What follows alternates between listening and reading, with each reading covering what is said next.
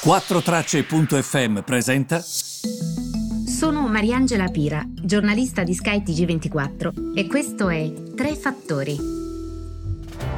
Ragazzi, buongiorno, primo ottobre è la puntata numero 300. Yeah! Sono molto contenta. Grazie, grazie, grazie per i messaggi che devo dire stanno arrivando molto copiosi su LinkedIn, su Instagram. Grazie di cuore, davvero. È impossibile rispondere a tutti, però mm, grazie. Non... Ogni volta, francamente, mi, mi, stupite. Ne sono veramente molto felice perché mh, mm, questo dimostra che comunque i social possono essere anche un bel posto. Ma io oggi non sono da meno e vengo al mio compito, vi parlo degli impatti di questi prezzi delle materie prime che stiamo vedendo, perché vi devo dire c'è un ulteriore passaggio e non è un buon passaggio. Opel, la, mm, il produttore d'auto tedesco, eh, chiuderà eh, la sua eh, fabbrica fino al 2022. Ehm, in particolare ha detto che sarà una delle fabbriche a chiudere, una fabbrica abbastanza importante tra l'altro per, per, il gruppo, che come sapete ne ha tante. E questa si trova ad Eisenach, che è una cittadina tedesca, ehm, e ricordiamo anche che Opel fa parte del gruppo Stellantis, quindi appunto del gruppo di cui fa parte FCA, l'ex Fiat. Ebbene, eh, oh, vi immaginate, no? Perché chiude? Eh, perché c'è ehm, una mancanza, una carenza di semiconduttori. Quindi il, la produzione in questo impianto di Eisenach che eh, sostanzialmente si occupa di um, produrre alcuni tipi di motori e in particolare ehm, le macchine um, elettriche ibride. Dovrebbe riniziare a metà circa del 2022, anche se Esatto, non hanno specificato proprio una data e eh, hanno detto intorno al 2022, uno immagina appunto metà, non certamente a gennaio, però non hanno detto esattamente eh, quanto, quando riapriranno. Il punto è che Stellantis, a partire da Melfi, sta chiudendo parecchie produzioni, sia in Europa sia in Canada, e potrebbe fare, sentite bene, eh, 1,4 milioni di veicoli in meno quest'anno proprio per la carenza dei semiconduttori. Ora, questo, come potete capire, sta diventando un problema. Il trend di fine anno, mi spiegano, proprio per tutti sarà evidentemente ehm, questa carenza di materie prime quindi mhmm, questa carenza della componentistica, questa carenza dei chip e come stiamo vedendo in Cina anche forse di energia elettrica. Quindi il taglio della produzione sarà il leitmotiv. Ti mancano i componenti con cui fai le cose, è ovvio che lo, mhmm, soluzione è il taglio della produzione, non hai il materiale per produrre. Cosa fai? Tieni aperto, quindi con ulteriori costi, ovviamente chiudi. Ora, ehm, la Russia continua a pompare poco gas all'Europa, tutti ne vogliamo di più, ma non ne dà di più, quindi non ne dà, quello che c'è e che arriva costa tantissimo, il prezzo del gas europeo perché magari mh, mm, vi chiedete sempre quando dico il prezzo del gas, ma mh, mm, a quanto ammonta?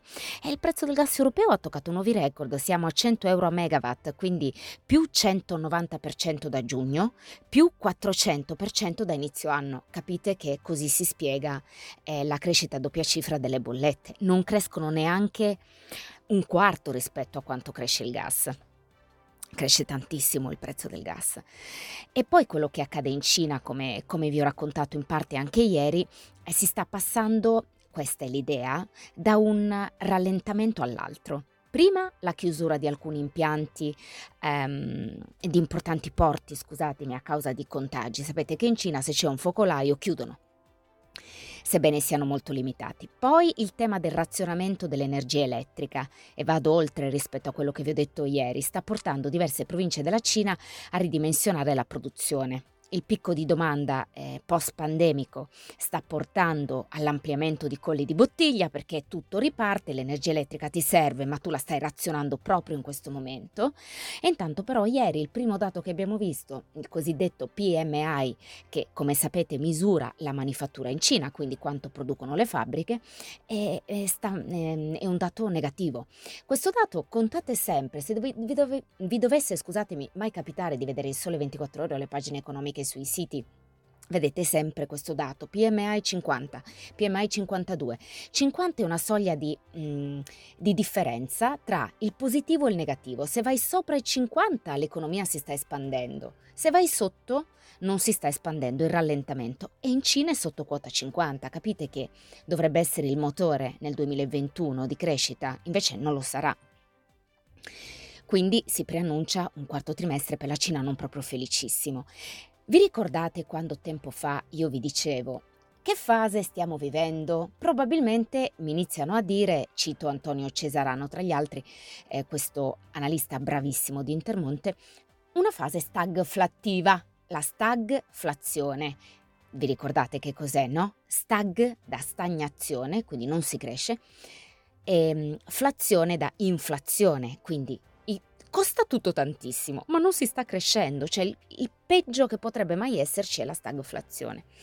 Ora non è detto che ci sarà, dobbiamo vedere ovviamente il tempo che passa e quanto durerà questa fase, però questo periodo, diciamo così, non si sperimentava dagli anni 70 ed è proprio dovuto da uno shock dal lato dell'offerta delle materie prime, perché comunque non ce ne sono tante.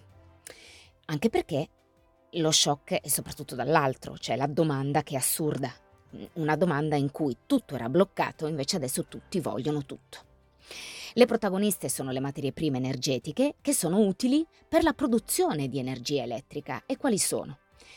La materia prima utile per la produzione di energia elettrica in Europa è il gas e in Cina il carbone, purtroppo tra parentesi. Tra l'altro, la Cina che voleva dire no, basta carbone, basta carbone, eh, adesso si ritrova in crisi, quindi ha ordinato di estrarre carbone senza limiti e il 70% dell'energia elettrica in Cina viene dal carbone. Quindi, infatti, per usare una metafora, potrei dire proprio eh, la Cina va a carbone, l'Europa è alla canna del gas. Siamo un po' in questa fase. Ricordatevelo sempre perché questo è molto importante. E, ehm, eh, quindi non so come dire, prendete le due fasi di cui vi ho detto, come se fossero due fotogrammi di una pellicola cinematografica. La prima è la parte flation di stagflazione, la parte flazione, quindi i prezzi ehm, delle materie prime e di conseguenza l'inflazione, tutto è più caro. Il secondo fotogramma è la parte stag di stagflazione, derivante da questi colli di bottiglia, soprattutto dalla catena di fornitura asiatica. Arriva meno, quello che arriva costa di più, ma soprattutto non si cresce, la cosiddetta stag, no? stagnazione, l'impatto sulla crescita, ecco, per dirla ancora, insomma, nel, nel modo giusto. Negli ultimi minuti vorrei rispondere alla domanda perché crescono le materie prime. Perché il rialzo, ovviamente il rialzo è diffuso, l'epicentro però è localizzato in questo rialzo diffuso dei prezzi nelle materie prime che sono, come vi dicevo, collegate alla produzione di energia elettrica, da noi gas, carbone in Cina. Um, in Europa il focus è sul gas perché? Perché essendo un combustibile fossile a minore impatto ambientale in un contesto diciamo di rinnovabili che ancora non riescono a sostituire i combustibili fossili e per di più tra l'altro hanno evidenziato vari punti deboli, no? In assenza di un sistema su vasta scala di conservazione dell'energia, da noi c'è il gas. In prospettiva a questo punto sarà importante l'idrogeno, che probabilmente salirà ancora di più nelle priorità degli investimenti eh, previsti proprio per la transizione energetica, probabilmente già nel 2022. Rinnovabili ehm, che sono importanti ovviamente come pilastro. Il rialzo delle materie prime è comunque eh, in parte spiegato anche da considerazioni geopolitiche. Tra il 2021 e il 2022 vedremo cambiamenti politici importanti in Europa, vedete insomma eh, Merkel, ehm, poi ci saranno le eh, presidenziali francesi nell'aprile del 2022 E poi gli Stati Uniti stanno ridimensionando l'importanza strategica del Mediterraneo per dedicarsi insomma al contenimento della Cina. Russia e Cina in questo contesto cercano di orientare il nuovo atteggiamento eh, geopolitico dell'area verso di loro per facilitare tutto, fanno pesare la loro importanza, rallentando la catena di fornitura. La Russia con il gas, la Cina con la componentistica e da ultimo i fosfati che sono importanti per i fertilizzanti. Attenzione, la Cina ha dato uno stop alla vendita di fosfati all'estero per il 2022. La Cina è il primo esportatore mondiale di questo. E quindi questo un po' spiega sempre sul fronte geopolitico che cosa, che cosa sta accadendo. E parlando con Antonio Cesarano lui mi diceva, è come se si avessero occhi pieni, tanta domanda e mani semivuote. O come diceva appunto Edoardo De Filippo, a da passare nuttata. Adesso lo so che i napoletani mi uccideranno. In questo momento però la nuttata è l'inverno, cioè quando le materie prime costeranno probabilmente ancora di, ancora di più perché ci sarà il freddo e il gas ci servirà. Ci servirà e come. Comunque questo argomento mi gasa tantissimo e tornerò su questo lunedì. Io vi ringrazio, vi abbraccio e grazie per tutte le cose che mi state scrivendo.